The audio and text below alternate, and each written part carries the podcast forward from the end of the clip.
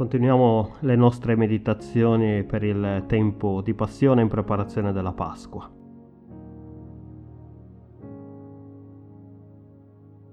Il testo per la meditazione di oggi è tratto dal Vangelo di Matteo, capitolo diciotto, versetti da ventuno a trentacinque. Allora Pietro si avvicinò a Gesù e gli disse: «Signore, quante volte perdonerò mio fratello se pecca contro di me? Fino a sette volte?» E Gesù a lui: «Non ti dico fino a sette volte, ma fino a settanta volte sette. Perciò il Regno dei Cieli è simile a un re che volle fare i conti con i suoi servi. Avendo cominciato a fare i conti, gli fu presentato uno che era debitore di diecimila talenti. E poiché quello non aveva i mezzi per pagare, il suo signore comandò che fosse venduto lui con la moglie e i figli e tutto quanto aveva, e che il debito fosse pagato. Perciò il servo, gettatosi a terra, gli si prostrò davanti dicendo: «Abbi pazienza con me e ti pagherò tutto». Il signore di quel servo, mosso a compassione, lo lasciò andare e gli condonò il debito. Ma quel servo, uscito, trovò uno dei suoi conservi che gli doveva cento denari e, afferratolo, lo strangolava dicendo: «Paga quello che devi».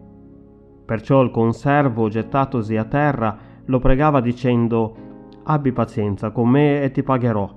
Ma l'altro non volle, anzi andò e lo fece imprigionare finché avesse pagato il debito. I suoi conservi, veduto il fatto, ne furono molto rattristati e andarono a riferire al loro signore tutto l'accaduto.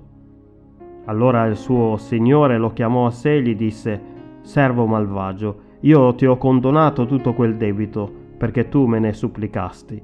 Non dovevi anche tu avere pietà del tuo conservo, come io ho avuto pietà di te?» E il suo signore, adirato, lo diede in mano degli aguzzini fino a quando non avesse pagato tutto quel che gli doveva.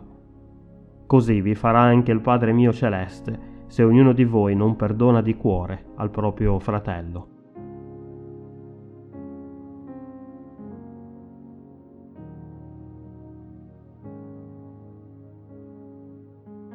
Nel testo proposto per oggi leggiamo del famoso insegnamento di Gesù di perdonare settanta volte sette.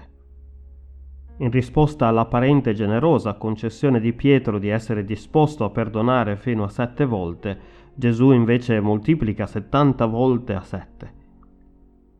Gesù poi racconta questa parabola in cui ad un servo viene condonato un enorme debito di diecimila talenti.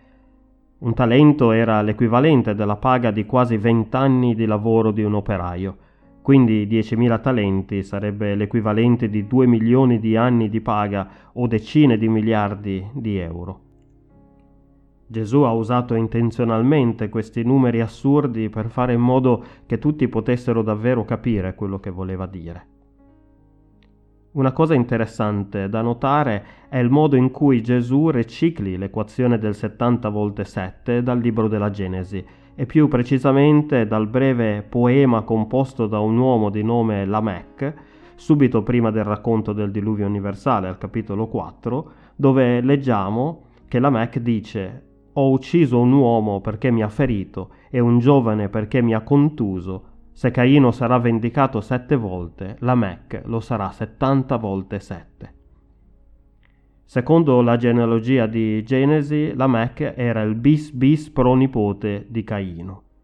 Caino fu il primo assassino e Lamech minacciava di moltiplicare la vendetta legale settanta volte sette, e la sua terribile minaccia fece crescere in maniera esponenziale la violenza nella generazione successiva ai tempi di Noè.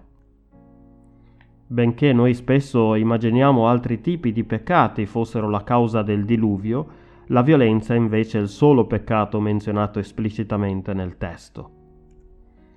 Nel racconto della Genesi fu infatti la violenza sempre più crescente ed ormai fuori controllo degli esseri umani ad intristire il cuore di Dio e a portare quindi all'esecuzione del suo giudizio.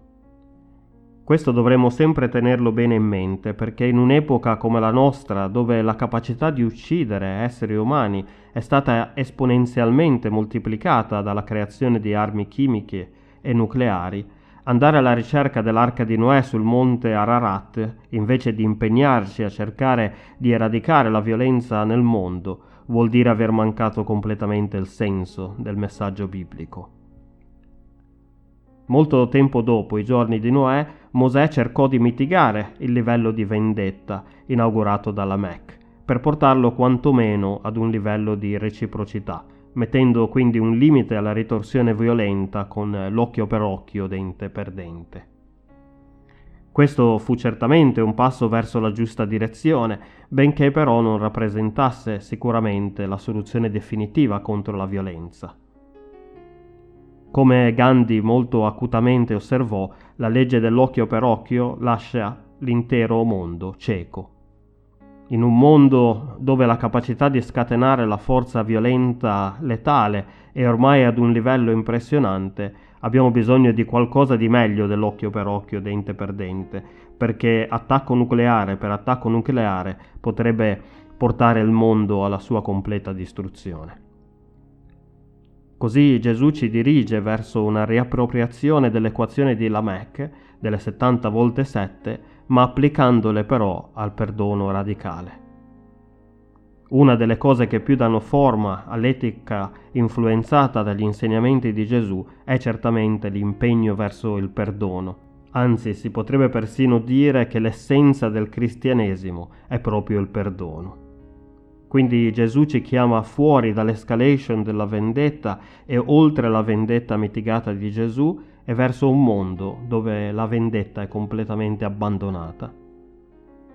Gesù salva il mondo convertendo la ritorsione esponenziale in perdono esponenziale. Amen.